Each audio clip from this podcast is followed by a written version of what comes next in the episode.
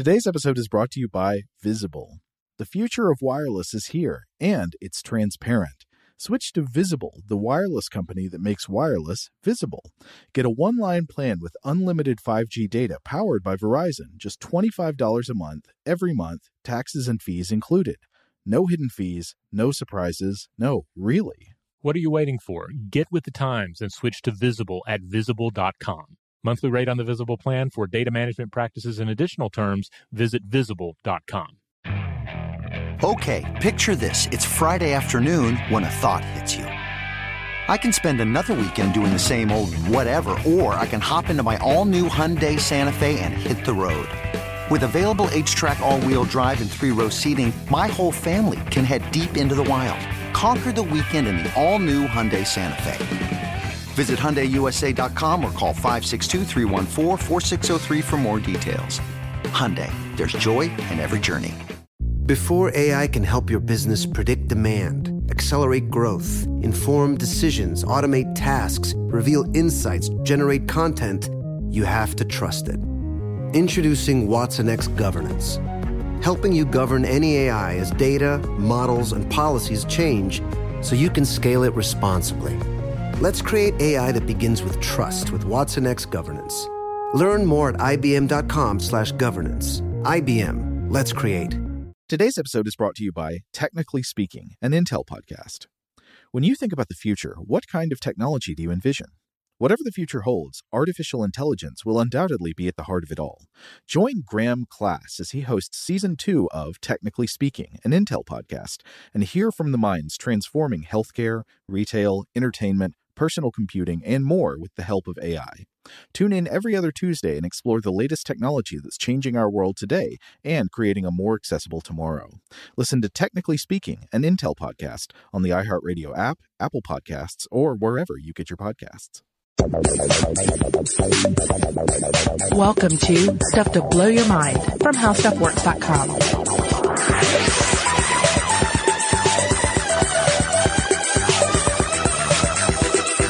Hey, welcome to Stuff to Blow Your Mind. My name is Robert Lamb. And I'm Christian Sager.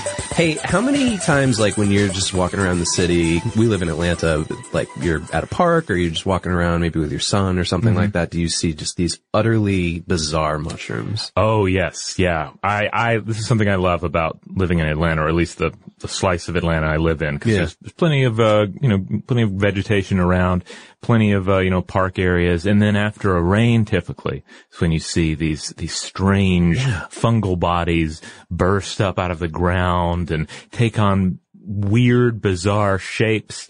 In fact, um, it's something that I've I've loved doing uh, with with my son, uh, who's four now. But yeah. for, for for years now, when we're going to the park and all, if we see some sort of a weird mushroom, I go, "Oh, let's look at this weird mushroom," and uh, and so he'll point them out, and I'll go, "Oh, there's a weird mushroom over here. Let's go look at it." And you guys try to figure out what it is. Like you take pictures, and then yeah, back home you try to like match it to a database or something like that. Yeah, you know, you just do a do a search for, hey, what kind of mushroom looks like a weird phallus? Yeah. And, uh, yeah. and in fact, that mushroom, which frequently pops up in our, in our own yard, uh, yeah. out of the, the mulch, is one that's uh, called uh, Mutinus uh, caninus or dog stinkhorn. Okay, yeah. Because it supposedly looks like a dog phallus and it smells really awful. Oh, oh, yeah. that's the worst image. I have, I don't know what a dog stinkhorn looks like, but do, I'm immediately do picturing the dog lipstick. Ugh. Yeah, that's the worst. Well, uh, yeah, because you know I'm from the Northeast originally, and man, the mushrooms down here are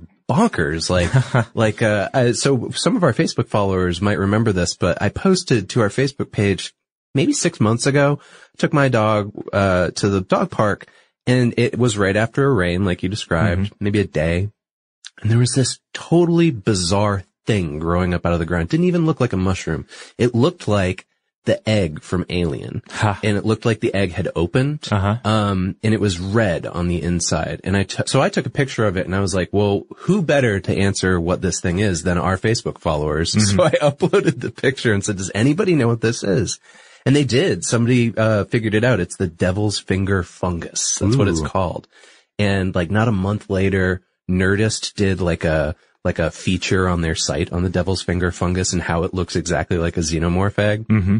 But I was like, I don't, I, this looks like some alien thing that's in the dog park. I don't want my dog around it. What, what is this thing, you know? um, so I was a little worried at first, but it turns out it's relatively harmless. Yeah, there's another one that I can't remember what this one is called, but uh, I see it in our yard sometimes where it's, it's as if there is an underworld. Okay. And occasionally they use caulking to, to fill, to fill in holes Yeah. between our world and theirs. Oh, yeah. And it kind of puffs This out in like, like a the polyurethane uh, bubble. Yeah, I know exactly which one you're talking about. I've seen that one before, uh, like on the sidewalk near where I live. Yeah. Now, now tell me this. Uh, you're a dog owner. I'm yeah. not. Yeah. Um, in, in various neighborhood threads, uh, that I've seen about weird mushrooms. Yeah. I've seen some people react with wonder and awe and, uh, occasionally, you know, uh, uh, nausea. Yeah. But, uh, other people, particularly a few dog owners are like, oh, I hate those mushrooms. Uh, how can I get rid of them? Because yeah. there's this fear, and I don't know to what extent it's un- it's founded or unfounded, but uh, they're afraid their dog is going to eat the mushrooms, Yep. which of course can have disastrous consequences. My wife uh, worries about that constantly. Every day when she gets home, she does a, a walk through the yard and picks every single mushroom up that's growing in the yard so that our dogs won't eat them. Okay. Um, we have a lot of mushrooms actually because we have a really big. Well, you've been over to my place before. My front yard has a really big old tree, Oh, yeah. uh, and uh, our uh, landlord is actually an arborist, and so he told us, look. This tree is really old. In a couple of years, we're going to have to take it down because, like, uh, the the roots are rotting, and the way you can tell is because of the way that these uh, bizarrely huge mushrooms are growing up all around the tree. Mm-hmm. And so, They're feeding on the rot of the Yeah. decay down there. Yeah, exactly. Because of course, uh, fungi and mushrooms are are excellent uh, decomposers. Yeah, totally. That, I mean, that's how they get by, right? Um, and, uh, so, you know, at first I was a little worried and I said, well, hey, you know, you're the arborist. Is this cool for my dogs to be around? He said it was fine. Uh, but my wife still worries. So yeah, uh, she's, she always cleans up that stuff. And are, are you talking about like nextdoor.com or like those, uh, you know, those like message boards? Oh no, like, this is just like a? Facebook uh, Oh, okay. group, you know. Yeah, because there's a lot of that chatter on our neighbor. Well, you Hmm. and I live in a fairly close proximity to one another, so maybe it's the same neighborhood board. But yeah, there's concern about those mushrooms. I haven't heard anything about like, watch out for this one, it's poisonous. But one of the things that's fascinating about Atlanta is that there's so many fungal spores flying around Mm-hmm. that you get these really bizarre kind of off the wall mushrooms that you wouldn't normally see, you know, um, especially in a, a city area. Yeah. So, um, who knows? I mean, uh, I don't know about you, but for the mushrooms that we, we're going to talk about today, if you guys haven't guessed yet out there, listeners, we're going to talk about weird mushrooms today. Yeah, and of course we can't cover all of them by any stretch of the Um, So imagination. many. So, we just uh, we each pick three, Yeah. uh, either specific mushrooms or sort of a a general type of mushroom or a type of mushroom behavior. Yeah. and we're gonna sort of have a you know a potpourri uh, Oh, sort nice. of episode. Yeah. The, um, I, I, none of mine are poisonous. Did you choose any poisonous ones? um, I well, almost chose the death cap, which is the most poisonous one. And Oh, I- yeah. Um, I mean, there's varying levels of things you shouldn't do with the ones that I'm going to talk about today, but The, the the toxicity doesn't really factor heavily into the areas I discuss. Uh, one of them is definitely not poisonous because Okay. it's a it's an edible mushroom. Yeah. Um, the others, it's kind of it it encompasses a number of different types. But but this is the kind of thing where if, if you guys like uh, us talking about uh, mushrooms, we can come back and do more. Yeah. we can do a one I guess just we could just on do a series on Yeah. Mm-hmm. various mushrooms. Oh, poisonous mushrooms would be good. Well, I have to say, uh, this reminded me of an episode we almost did, a, I think almost a year ago, uh, to this week, which was, uh, our episode about wolfsbane. Oh, yeah, yeah. And it reminded me of aconite poisoning, Mm-hmm. um, reading through these descriptions of all the mushrooms and really, I had no idea how in-depth a field mycology is and how precise it is. I mean, the entries for these mushrooms were very, very detailed. I mean, so detailed that we could do an entire episode just on one species. So for these entries, we really had to, I think, boil them down to their essence. No, again, no pun intended. We're not actually boiling the mushrooms down here. Yeah. but, um, but yeah, they're, they're fascinating. Um, and it's just this thing that we, we all kind of just live with.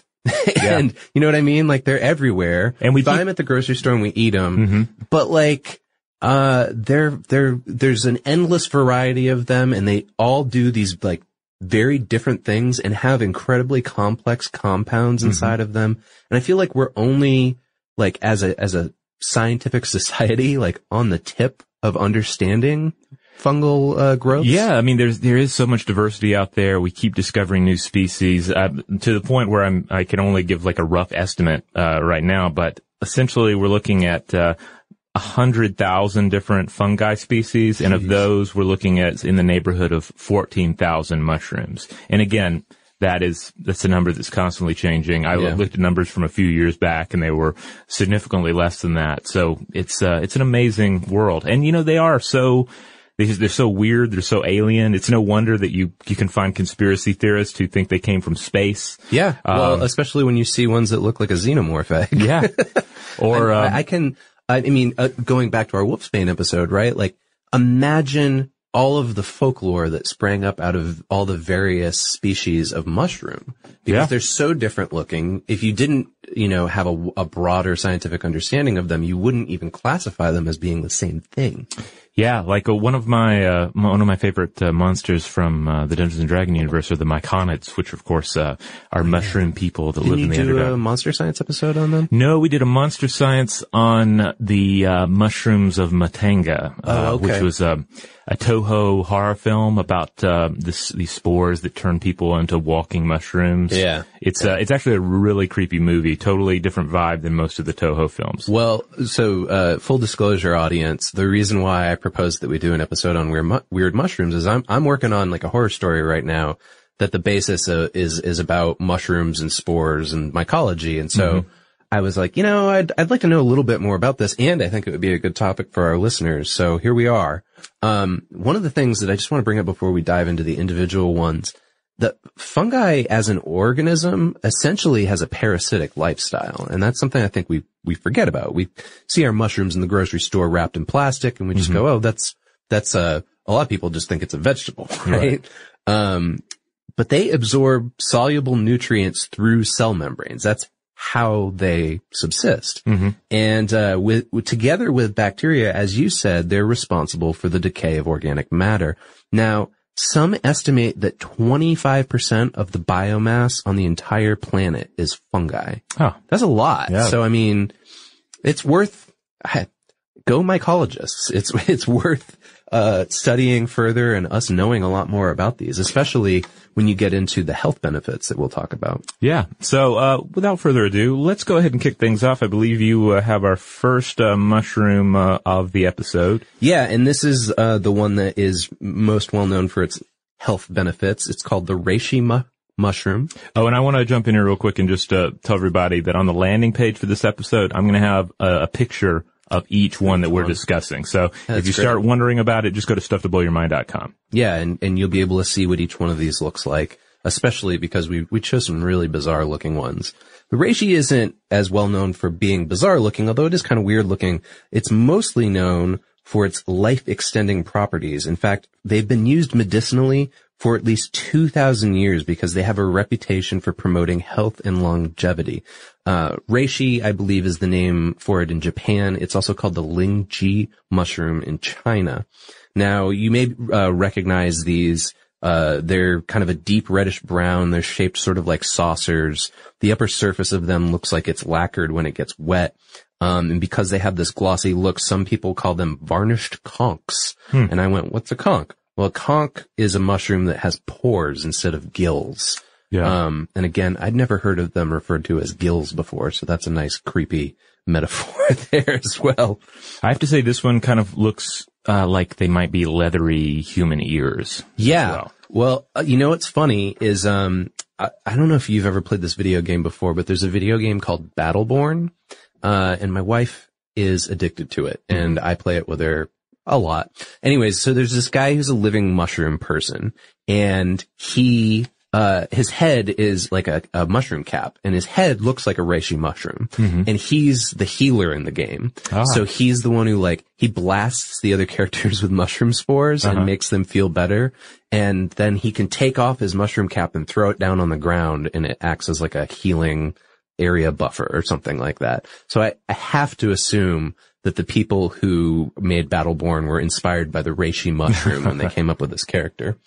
anyways, the reishi, they grow up to be eight inches to or around 20 centimeters in diameter. You usually find them in temperate forests. These are moist areas, sometimes in Asia, Europe, South America, and the US. And they typically attach themselves to trees. So similar to what I was just talking about with the tree in my front yard, they're probably feeding off of the decay on these trees. Uh, so here's the deal. Why is it a weird mushroom? Well, there's actually something to this life extending property thing. This isn't just like a, a you know, folklore myth. Um, they are prepared as teas or as infusions. You can also get them as capsules or tinctures, and you can even eat them in candy, chocolate bars, and coffee blends. I was thinking to myself that a reishi coffee blend might be good, but I don't know what a reishi mu- mushroom tastes like yet. Uh, yeah, I guess it would taste like a mushroom tea, which is Yeah. is not is generally not that pleasant. in, in my opinion, I don't know. Uh, probably you a know, little personal bitter. taste may may vary. Yeah. Um, now you see, so when I went to do research on this one, you see a lot of advertisements or articles pop up about them in kind of new agey style publications about these life extending properties, right? Um, Because we are talking about traditional medicine and Yeah. supplements here, so Exactly. They used to be pretty rare, but there's new cultural cultivation advances that are, make them more widely available. Um, but the reviews of science literature do indicate that most of the medicinal claims for these mushrooms can be validated. So let's just talk briefly about what's the science behind them. Well, research has found that because of unique compounds in these mushrooms, they can stimulate our brain neurons, search and destroy cancer cells, and prevent the development of fat cells in obese individuals. So that alone is like, that's a pretty broad summary, but mm-hmm. wow. Um, and they've done lots of studies on mice and humans, but studies on mice have shown that these mushrooms may also have therapeutic effects on asthma, allergies, autoimmune diseases, Alzheimer's, Parkinson's, diabetes, liver failure, and more. Now, the, it all boils down to these three compounds that are in the reishi mushroom that give it its health benefits. And this is, this is what I, why I said earlier, like, these mushrooms are just incredibly complex, uh, in their organic matter. The, so the three are polysaccharides. Now these have anti-aging effects because they prevent abnormal blood vessel formation in our bodies. They also boost immune system function. There's also triterpenes that protect the liver. Uh, they lower our blood pressure and our cholesterol, and they prevent platelet clumping in the blood that leads to heart attacks or strokes. They also fight allergic responses that are triggered by histamines and indicate anti-cancer activity. Now the last uh, compound is called the Ganoderma lucidum peptide. We got a lot of Latin in this episode because uh, mycology really loves its Latin. Now that's a protein that has strong antioxidant characteristics that are still being studied. So there's a lot going on here with this reishi mushroom. Uh, there's other studies that indicate that it can reduce the size and growth rate of tumors, both in human and animal trials. Uh, in fact, it's most dramatic in cases of colorectal cancer. However, I do want to qualify that statement with there are other studies that dispute the use of these mushrooms for treating cancer. So it's, it's kind of up in the air right now and it requires more research. But some oncologists have concerns that the mushroom's antioxidant properties may actually interfere with chemotherapy drugs. Huh. So yes, it may have anti-cancer properties, but it may also interfere with other therapy for cancer.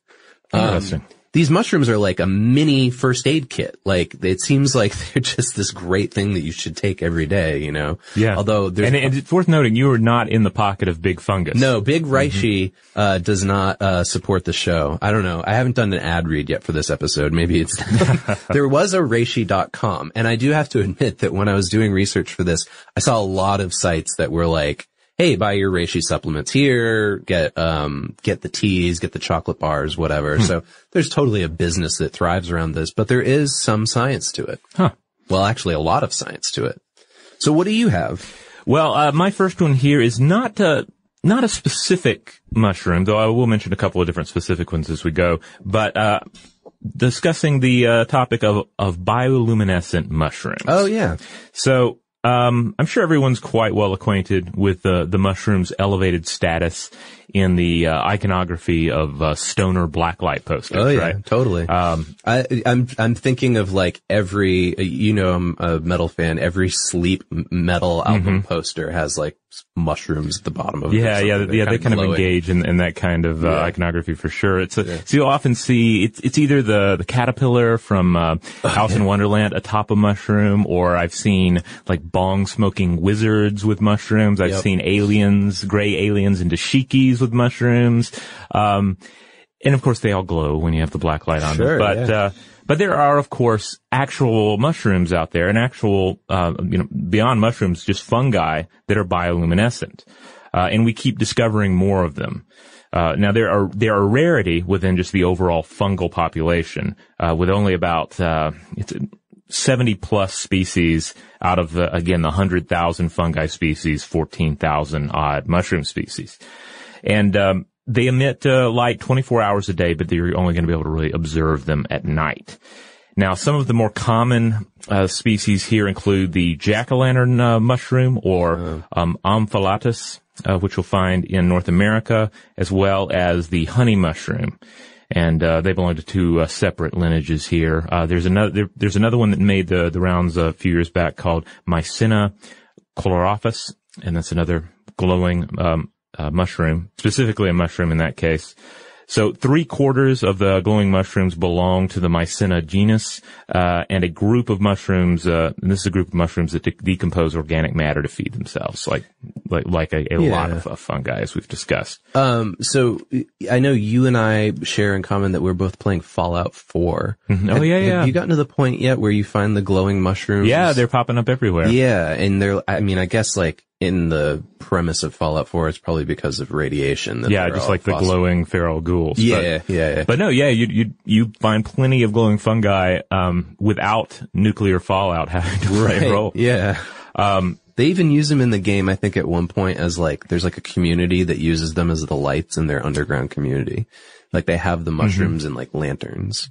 yeah, I think um, what is it? The the Children of the Atom do that. That's but- it. Yeah. And and I'm I'm actually running a, a Dungeons and Dragons campaign right now that takes place in the Underdark, and so Oh, there's a lot of of bioluminescent mushrooms. in that because you gotta. You know, you might have everybody in the party with dark vision, but otherwise you need to have a little light for people to see. Yeah. Some low light Yeah. for low light vision. So you say, oh, well, there's some luminescent mushroom right here. now, what kind of glow are we talking about? Generally, it's a yellowish greenish light with a wavelength of 520 to 530 nanometers. Not all of the parts of the mushrooms necessarily glow. In some species, it's only the cap or the gills. In others, it's the stem. In some species, the mushrooms don't really glow at all, but it's the fine thread-like filaments, the mycelium, uh, from which the mushrooms develop that grows brightly.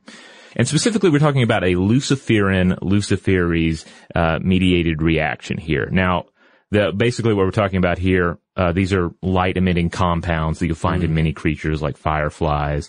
Of course, they're named. Uh, Sort of named after Lucifer, the- Yeah. which means uh, shining one or light bearer. It makes sense because most people find them underground. yeah, Yeah. with the devil. Exactly. Yeah. But uh, but yeah, so this is a, this is just a, a common uh, bioluminescent um, uh, property, and so that's what's at heart here. It's nothing strange and alien and out of keeping with other glowing creatures. Yeah. Now, according to San Francisco State University biology professor Dennis Desjardin, luminescent species of fungi come from about 16 different lineages, which suggests that uh, luminescence evolved at a single point and some species later lost the ability to glow. So in other words, a single early origin of uh, fungal luminescence. Okay. Okay. So why, but what, like, why would a mushroom evolve to glow to begin with? Like, what evolutionary advantage is there to that? Well, that's that's uh, interesting. There, a number of mysteries still remain. Okay. Uh, Desjardin believes that uh, some fungi probably uh, glow in order to attract nocturnal animals. Ah. and these animals then, you know, it's dark, they're glowing, the animals come over to see what the glowing's about, and then they end up helping to disperse the spores. Yep. Um, and therefore the species. And this is especially adaptive in closed canopy forest because there's you're not going to have winds blowing through there, uh, you know, crazy breezes to dis, to uh, to distribute the spores. Well, as we've learned here on Stuff to Blow Your Mind, like any good parasite, they have an absolutely bizarre way of reproducing. Yeah. That or complicated, mm-hmm. I should say, rather than bizarre. But yeah, that sounds like totally in line with what we know about other parasites. Yeah. Now another theory is that in some cases they glow to attract the predator predators of insects that eat the mushrooms. Huh. So it's kind of a defensive mechanism. And then in other cases, we just don't know. Like we're, we're continually finding new bioluminescent mushrooms and, uh, and some of them may have a different game in play. Yeah. Huh. Fascinating. Now I'm, now I'm like really curious if you can really light up a room with bioluminescent mushrooms in a lantern. Probably not. It'd still be pretty gloomy. Well, it, it would be like would trying work in to, like a goth nightclub, but mm-hmm. probably not an office space. it would it would have it would be the same sort of situation as trying to fill a, lan- a lantern with lightning bugs. Yeah, and, and light right. your way, or uh, or if you're in uh, the original Riddick movie, like bioluminescent uh, grubs. Yeah, right? yeah, yeah. Well, uh, we're going to take a quick break, but when we get back, we're going to talk about the puffball mushroom. AI might be the most important new computer technology ever. It's storming every industry, and literally billions of dollars are being invested. So buckle up.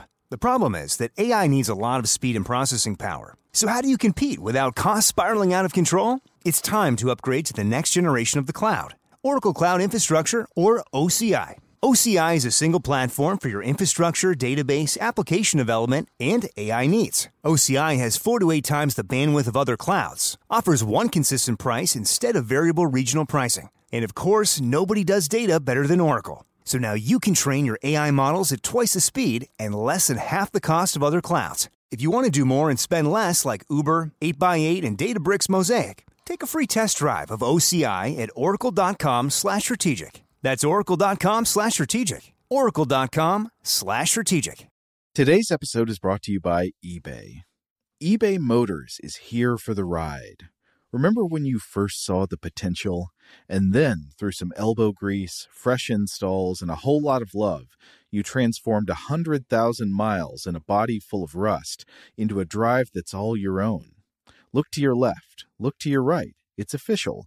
No one's got a ride like this. There's nothing else that sounds like, feels like, or looks like the set of wheels in your garage. With over 122 million parts, you can make sure your number one ride or die stays running smoothly so there's no limit to how far you can take it. Brake kits, turbochargers, engines, exhaust kits, roof racks, LED headlights, bumpers, whatever your baby needs, eBay Motors has it. And with eBay Guaranteed Fit, it's guaranteed to fit your ride the first time, every time, or your money back. Plus, at these prices, well, you're burning rubber, not cash. Keep your ride or die alive at ebaymotors.com. Eligible items only, exclusions apply. Father's Day is coming, a day we celebrate the guy who's always there for us. To crack a dad joke. Well, you know what's not a dad joke? Getting $50 off the Bartesian Premium Cocktail Maker with the purchase of his favorite cocktail capsule pack. $50 off. No dad joke. See, this is a dad joke. I lost my glasses today, and guess who I bumped into? Everyone. But the Bartesian cocktail maker, it's no joke. Each cocktail capsule contains real fruit juices and all natural bitters, so dad can make over 60 premium cocktails he loves. Sidecars, old fashions, gimlets, all with the push of a button. So, for the dad who loves a cocktail with friends and a good joke from time to time, get the Bartesian Premium Cocktail Maker. $50 off now until Father's Day. Visit B-A-R-T-E-S-I-A-N dot com backslash father to get 50 off the best premium cocktail maker for dad at the best price for you. Bartesian. Premium cocktails on demand. Your credit card should match your lifestyle. At Kemba Financial Credit Union, choose a card with benefits that work for you. For a limited time, all cards have 2% cash back on purchases and 0% interest on balance transfers for a year. Apply at Kemba.org. Restrictions apply. Offer ends June 30th, 2024. All right, we're back. Uh, now this one is this one is a fun one because I have a lot of fond memories of this because when I was a when I was a kid, I was in Boy Scouts and it seemed like we were always having our scout trips out to this area that had a bunch of cows. Oh yeah? So there was something about the puffballs were always growing up around the Oh, cows. because of the manure. I don't know. I mean, I know, sir, I certainly know that some mushrooms, including uh, psychedelic mushrooms, depend on you know, cow manure, and that's Yeah. where you go to find them. Yeah. But uh, in, in this case, I think I don't know. They were just growing in the same fields with them, and so everyone got a big kick out of stepping on the the puff balls and or stepping on the dried cow patties. Right, because the spores Mm-hmm. puff out. That's why they're called called uh puffballs. I thought they were called puffballs because they looked like these little puffy clouds. Uh huh. Well, when, that's when they grow up. They're actually, I would say, of the mushrooms we're talking about today, these are probably the ones that people are most visually familiar with. Yeah. Um, they do kind of look like the mushrooms that we, you know, the just generic mushrooms that you buy at the grocery store and add to your salad or whatever, but they're sort of like a bigger mutated version of them. Um, and yeah, like I said, they're called puffballs not because of how they look, but because the spores puff out of them in a cloud when they're hit, even by falling raindrops. That's nuts to me. Oh, so wow. any kind of impact, uh, emits these spores. So again, reproduction. Uh, they're found worldwide, but when they desiccate, they release their spores when they're agitated. And only one puffball species can produce psychoactive effects. You might be wondering why I'm bringing that up. Well, it's important to a case study that I'm going to bring up in a little bit here. Um, there are a lot of different varieties of puffball mushrooms. They all belong in the Basidiomycota division, and they all have the following characteristics in common. They do not grow an open cap with the spore-bearing gills, so that's why they have to, you know, emit their spores when they're when they're agitated. Instead, the spores are grown internally and the mushroom develops an aperture or it splits open to release the spores outward. Puffballs are a variety of sizes. Some can be as small as a marble and others can be as big as a basketball. I saw a picture of a guy holding one that was as big as a basketball and I was, I was kind of shocked by that. Um, but they're white and round. They, they look a lot like what you think mushrooms look like. Sometimes they're smooth and other times they have large warts or, or even like little spikes on their surface. And there's very little stem, so they're pretty close to the ground. The term puffball refers to three genera of fungi, Calvatia, Calbovista, and Lycoperdon. Now, Lycoperdon is the one that I really want to focus on today. Um, but really make sure, so for instance, like if you're out there, like Robert, you just said, you saw them when you were, you know, going to look at cows and stuff like that, right? Yeah. So some people go and forage for puffballs and they, you know, by all accounts, it's, it's uh, edible. And, uh, we did actually an episode here at How Stuff Works about foraging in the woods for various foods. So I'm just going to leave you with this disclaimer, like, you should really make sure you know exactly Yes. what kind of mushroom you're picking before you just go out into the woods and grab a mushroom and throw it into a salad or pop yeah, it in your mouth. Yeah, don't don't go picking odd mushrooms based on anything we've told you here. Yeah. Um, if, if you're going to engage in that, make sure you are uh, uh, following the footsteps of a, of a true expert. And the reason why, especially with puffballs, is because you can get quite sick even from just breathing in their spores.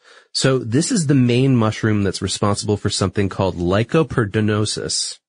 This is a really rare respiratory illness that's caused by inhaling mushroom spores. And this is the case study that I wanted to mention to you. Uh, in 1994, eight teenagers in southeastern Wisconsin had inhaled and chewed the spores of puffball mushrooms at a party.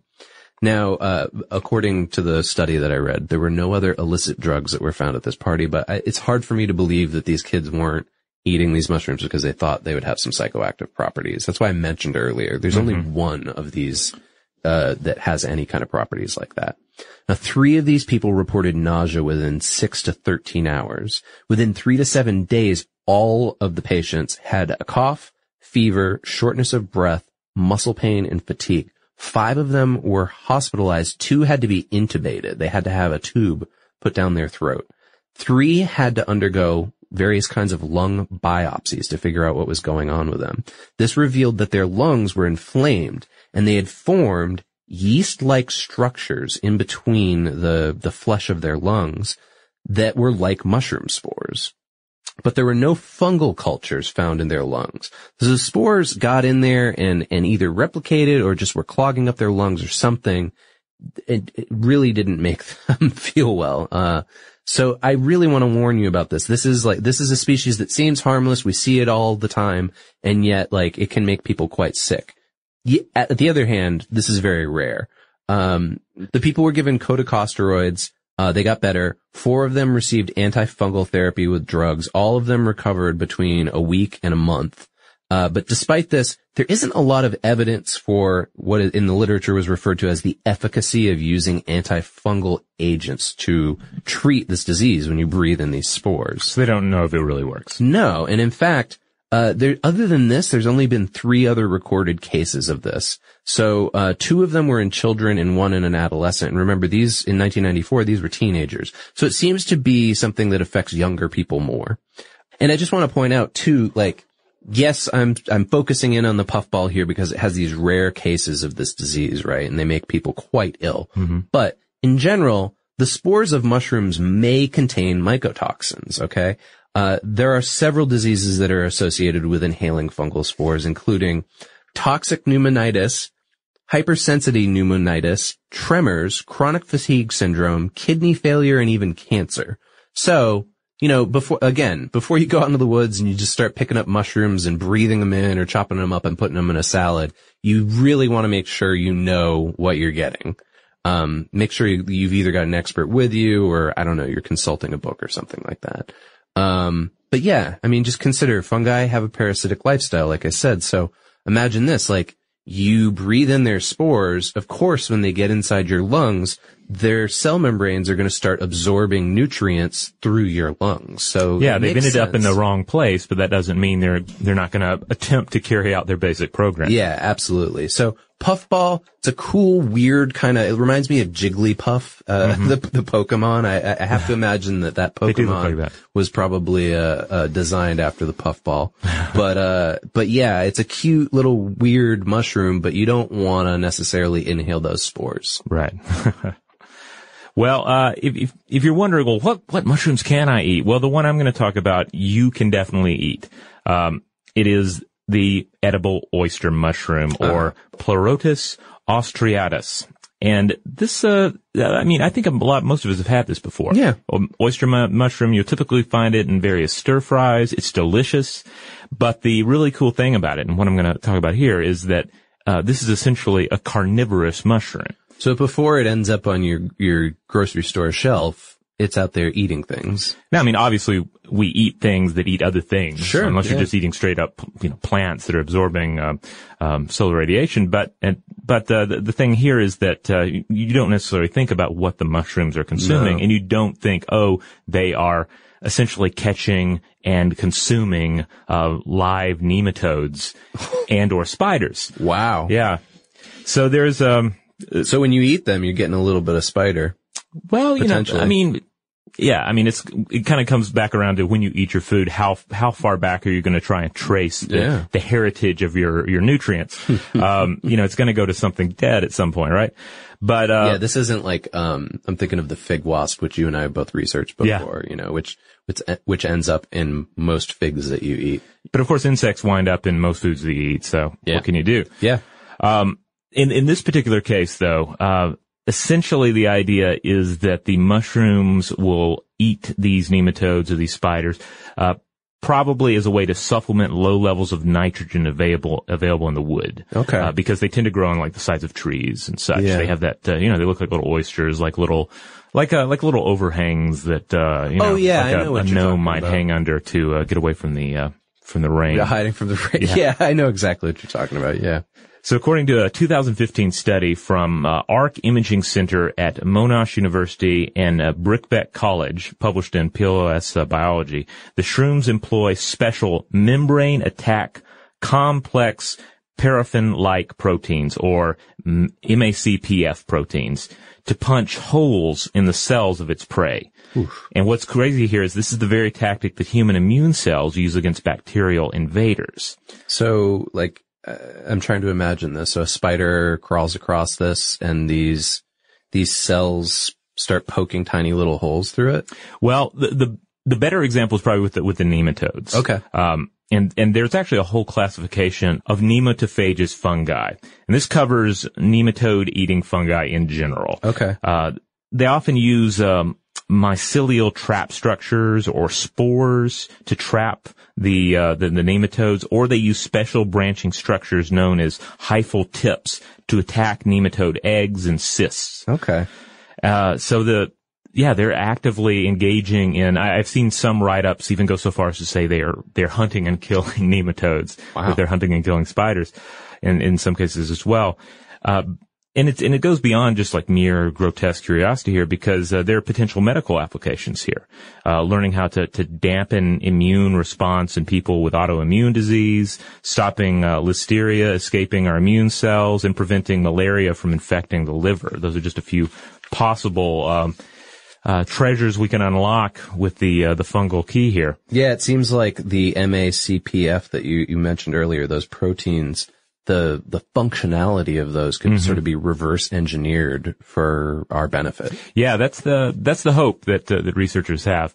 But even if we never get there, it is it is fascinating to think that this this mushroom that we love is essentially uh, feeding itself in part on nematodes, which nobody really wants to think about the role of nematodes uh, in their diets. But of course, there are other animals that eat nematodes as well. So Yeah. what can you do? Some people maybe. Today's episode is brought to you by eBay. eBay Motors is here for the ride. Remember when you first saw the potential? And then, through some elbow grease, fresh installs, and a whole lot of love, you transformed a 100,000 miles and a body full of rust into a drive that's all your own. Look to your left, look to your right. It's official. No one's got a ride like this. There's nothing else that sounds like, feels like, or looks like the set of wheels in your garage. With over 122 million parts, you can make sure your number one ride or die stays running smoothly so there's no limit to how far you can take it.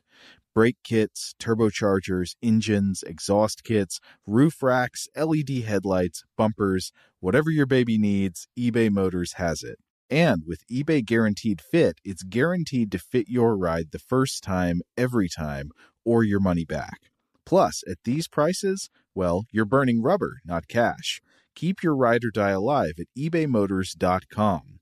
Eligible items only, exclusions apply.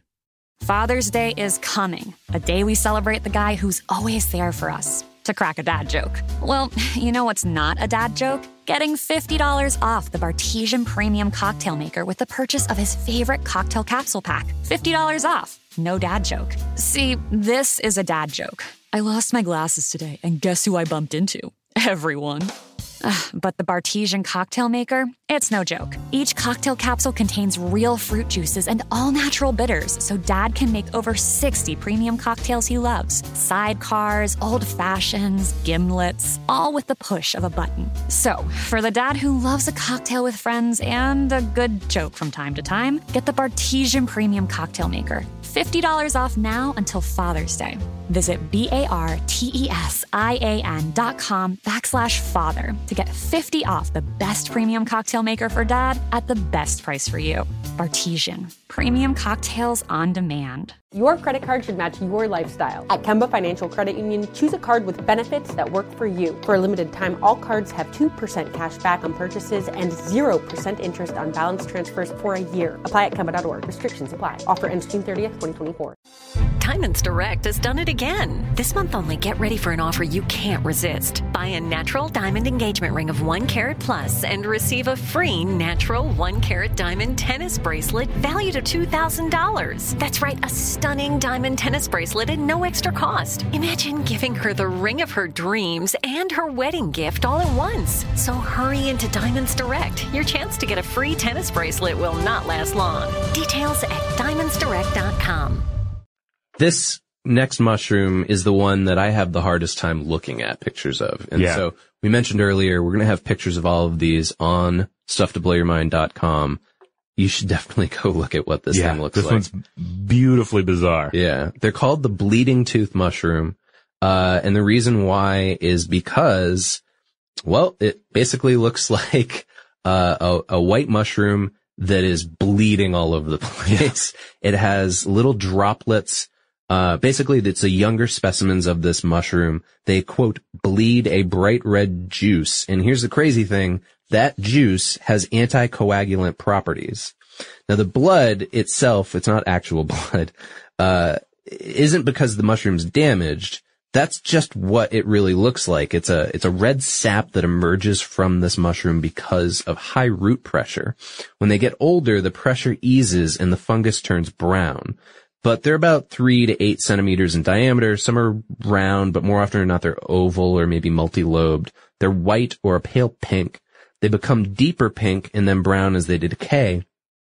But yeah, I mean, it basically looks like, uh, it's the stigmata of mushrooms. Yeah. Like, it's a, it's a mushroom. It's, it's a kind of bizarrely shaped mushroom too. It's a little pinkish, a little whitish, but there's just little dots of bl- what looks like blood coming out of this thing. Sometimes so much so that it drips down the side of these mushrooms. They're just utterly creepy looking. Yeah, the thing they really remind me of, if we have any Mystery Science Theater 3000 fans out there, uh, there was a film, a 1965 film uh, titled Attack of the the Eye Creatures. It had two Th's in the title. I don't One- know that one. Yeah, it's wonderfully bad film, and it it involves a number of these shambling eye creatures, and they look like bleeding tooth mushrooms. Oh, Yeah. okay, okay. Yeah, they're real weird. Um, they were first described by an American mycologist in 1912. His name was Howard James Banker, and they are found in North America, Europe, Iran, and Korea. In Britain, it's mainly known as a woodland mushroom, so they they mostly grow near coniferous trees. Mm-hmm. Um, they're not poisonous, despite how bizarre they look. Yeah, it looks like the last mushroom you would. why would you put it in your intentionally mouth? eat? Yeah. Yeah. Well, okay. So one of the nicknames that it has, especially in Britain, is strawberries and cream. Oh And well, okay. That's the last thing that I would call it. It doesn't at all look appetizing. Um, there's another nickname for it is devil's tooth. Um, but yeah, they're not poisonous, but they are pretty bitter. They have an accumulation of an element called cesium 137 in them, which doesn't make them very pleasant to eat. Uh, their formal name is Hydnellum. Again, here we are with the Latin. Let me see if I can get this. Hydnellum peckii, I believe is what it is. But so yeah, they go by a number of names. That's the formal name, devil's tooth, strawberries and cream, or bleeding tooth. Now here's the thing. Remember I said it had anticoagulant properties in it? So this blood, this fake blood, it actually has something in it called atromentin, which is an effective anticoagulation that's similar to heparin. It is antibacterial against streptococcus pneumoniae. The, this is the main bacteria that causes pneumonia in Okay. people. Uh, and you can even use this stuff to stimulate smooth muscles. I don't know what that means, but it was in the literature. And it causes apoptosis in certain leukemia cells, which we we've talked about apoptosis before, uh, when we've uh, mentioned MDMA Yeah. on the show before. So uh, MDMA also has apoptosis properties, but this is specific to leukemia. Uh, it might be a way to treat it. All these properties were discovered in 1965 by a team of researchers, uh, published in the Journal of Pharmaceutical Science. So we've known for a while now that it has these anticoagulant properties to it. Uh, the other thing that it made me think of was uh, when we've talked about bats before on the show and how their saliva has anticoagulant properties in it. I know. I love how that 65 article that you reference here, uh, it includes uh, mention of uh, Hydnellum diabolus. Yeah. So Yeah. uh, is that? Uh, I'm wondering, is that a a, a uh, another species of it that is diabolic in nature, or Mm. Yeah, maybe, that was an earlier term for it? Or yeah, maybe that was what its name was earlier. Uh, so from what I remember loosely from the notes was that Hydnellum peckii was named as such because there was a, a guy, a well-known mycologist with the last name Peck. ah, Uh, and this, it was like sort of like an honor to him by naming it after him. But I wonder if maybe Diabolus was what its name was first, or maybe there's different, uh, difference between the devil's tooth and the bleeding tooth. Like they're, they're the same, uh, species, but different genera. I'm not 100% sure about that. That, that is a good point that it, it has a different name in there, but I believe they all have that same anticoagulant Yeah. kind of seeping blood property to them. So, yeah, if you see one of these, I mean, you could pop it in your mouth. It's going to taste pretty gross, but it's not going to kill yeah, you. but absolutely do not pop Yeah. out in your mouth. yeah. do not pop any mushrooms in your mouth because you heard us talking about them. yeah, that too. Uh, so speaking of the devil, uh, we're going to get to our, our last uh, selection here. And again, with me, this is not a, a specific mushroom, but uh, a type of behavior, if you will, uh, Yeah. a manifestation that you see with uh, with mushrooms and fungi, and that is the fairy ring. Oh yeah, yeah, yeah, yeah. There's lots of uh, folklore that pops up out of the fairy ring. Oh yeah, yeah. and it shows up. Uh, gosh, it's in Shakespeare, right? Yeah. and, and it's in Dungeons and Dragons. It's- basically it's in the cultures around the world, yeah. Most important literary achievements of humankind. Yeah. Shakespeare and Dungeons and Dragons. Yeah, you've encountered it in, in cultures around the world because essentially what we're talking, fairy rings essentially just means strange circles on the ground or in the ground that you Yeah. find in nature. And, uh, we've, the causes we attribute, you know, fairies dancing around and around on the spot, or perhaps it's witches or devils. Hey, maybe it's a UFO if you're look, using a modern interpretation of it. It's whatever, whatever the attributed supernatural cause, however, the basic idea is that some unseen force is causing the circle to manifest. I want to say, have you ever seen? Is it pronounced Haxon? I always get the pronunciation wrong. This is the old a- devil worshipping Yeah, film. it has an Mhm. umlaut over the A. Is it Hawkson? I'm not sure what the proper pronunciation Mm-hmm. is of it, but yeah, it's it's this old documentary about uh, sort of the folklore around witches. It's- Yeah, I've you've never, watched it in, in full, but it has some wonderful images in it. Yeah, I, I want to say that fairy rings show up in that, but I might be wrong. Okay. but but but because of the reasons you just mentioned, because of the idea that witches did like uh, rituals that they danced around the fairy ring. Right. Now, absolutely no fairy rings are caused by fairies or aliens Or the devil. or the devil. Sorry, but that's the truth. Um, but there there are accounts of fairy rings that are that are not shroom related, not directly fungal related. Okay. Uh, so I ran across one, for instance, from Nambia, and there are apparently fairy rings here that are caused by termite constructed water traps. Uh, but uh, other instances of fairy rings are definitely tied to fungal activity. Okay. And uh, and not the dancing myconids that you encounter in Disney's Fantasia. right. right. Yeah. So there are essentially two varieties of fungal fairy rings then. The first is more mysterious. And I don't think I've ever seen one of these in person, but this is just a circle of dark green grass in a lawn or meadow. Okay. Okay. And with surrounding grass, it's somewhat lighter. Mm-hmm. The culprit here is subsurface fungal mycelia that cause the darker color due to increased nitrogen produced by the fungus. Interesting. And you'll also find um, other fungi that cause a necrotic ring of dead vegetation due to nitrogen depletion. Right, right. Which, you know, again, back to the parasitic aspect of fungi. Okay. Right. And the, the mycelia is just kind of threading through underneath the grass. So you can imagine where you look at this and you're like, why is this grass greener? Why is this grass deader? Yeah. It must be some sort of supernatural force. Um, and then of course there's the more overt form, and that's where you have actual surface mushrooms, identifiable mushrooms that are lined up, uh, more or less in a rough circle. Yeah. You know what I just realized is, uh, in my head, fairy rings combine two of the mushrooms you've mentioned today. F- The fairy rings and then the phosphorescent mushrooms, but Yeah. I guess they don't necessarily, right? They don't glow. I did not, in, in my research, I did not run across uh, a, a species of mushroom that Yeah. was both, but, uh, but I'm not sure. Uh, Yeah. it's, it's possible, as you'll see when I, uh, describe, you know, what exactly is going on here. Okay. So in either case, um, whether we're talking about subsurface mushrooms, surface mushrooms, uh, the cause of the circle has nothing to do with fairy kingdom and everything to do with spore dispersal. So this is this is a fabulous uh, uh, model here. So you can start with a single spore. All right, it lands in a field Yeah. and then it grows. Okay, it eventually produces uh, a mushroom, uh, or or at least it reaches its adult form, and then it spreads out more spores. Uh, and then this causes the growing colony to spread only outward, since the inner circle uh, is the territory that it's Ah, ravaged. Okay, this is okay. a there are no more nutrients there, so it can Yeah. only spread out. So it's kind So of like theoretically, the, the circle is going to get larger yes, time. the circle gets larger and larger, and the inside of the circle is is depleted of Got the it. nutrients that it doesn't mean that the grass is all dead. It Right, just means that just there's the nothing else. nitrogen. Yeah, nothing else that these uh, the, this particular fungi can feed off of. So the circle continues to grow and grow, and uh, and sometimes there are additional circles, so you'll actually get uh, you know like figure eights and whatnot. Yeah, I was thinking like, uh, I wonder if there's like a Venn diagram one out there somewhere. Maybe. Yeesh. But I, I love this The because wonders of nature.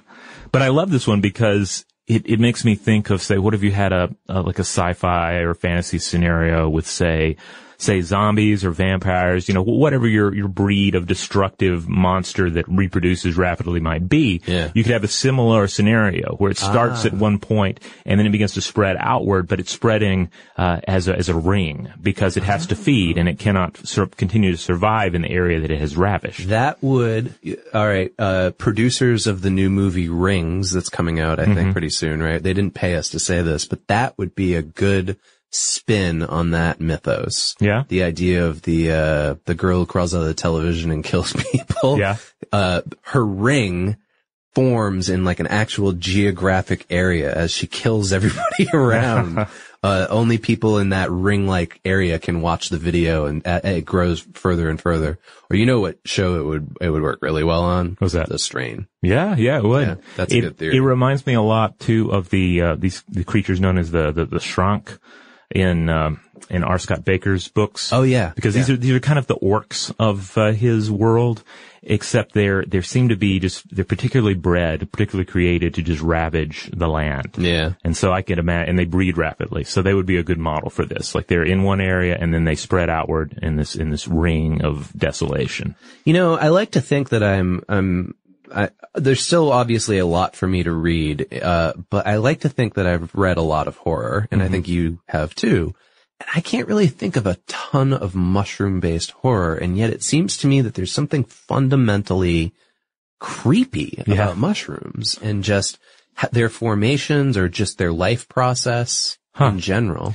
Off the top of my head, I cannot think of a good one. Maybe I'll Yeah. think of one after we go off, uh, off, offline here. Maybe you out there have one. You're you're screaming at your uh, podcast right now and saying, "Robert, Christian, what you forgot about whatever." I mean, well, the, the most obvious one is that uh, there's the fungi from Yuggoth. I believe that the, the Mi-Go in Lovecraft stories are technically funguses. oh, is that right? But, uh, okay. But, okay. but, but that's the only example that's instantly coming to mind. So there may be some other great ones out there. yeah, maybe there are. All right. Well, on that note, we're going to go ahead and close it out here. Again, we could only discuss a few different mushrooms, a few different types of uh, of mushroom behavior, if you will. So, uh, if you have some other amazing uh, mycological specimens that you would like us to discuss, Yeah. let us know. Especially if you're a mycologist, we'd love to hear from you. I'd be really curious Yeah. what uh what your favorites are. that and like what what's the daily life of a mycologist like? It just sounds it sounds uh charming to Yeah. just kind of go around and identify mushrooms and examine them and, and write about them.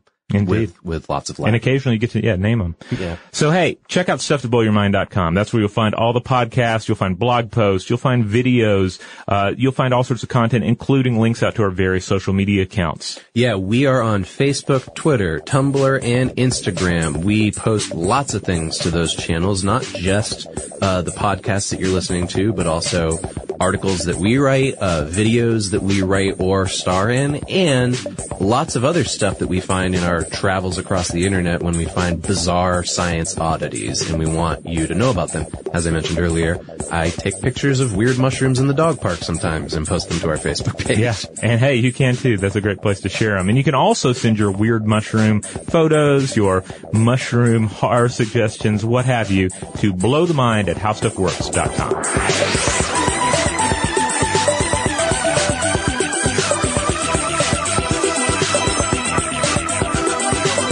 more on this and thousands of other topics, visit howstuffworks.com.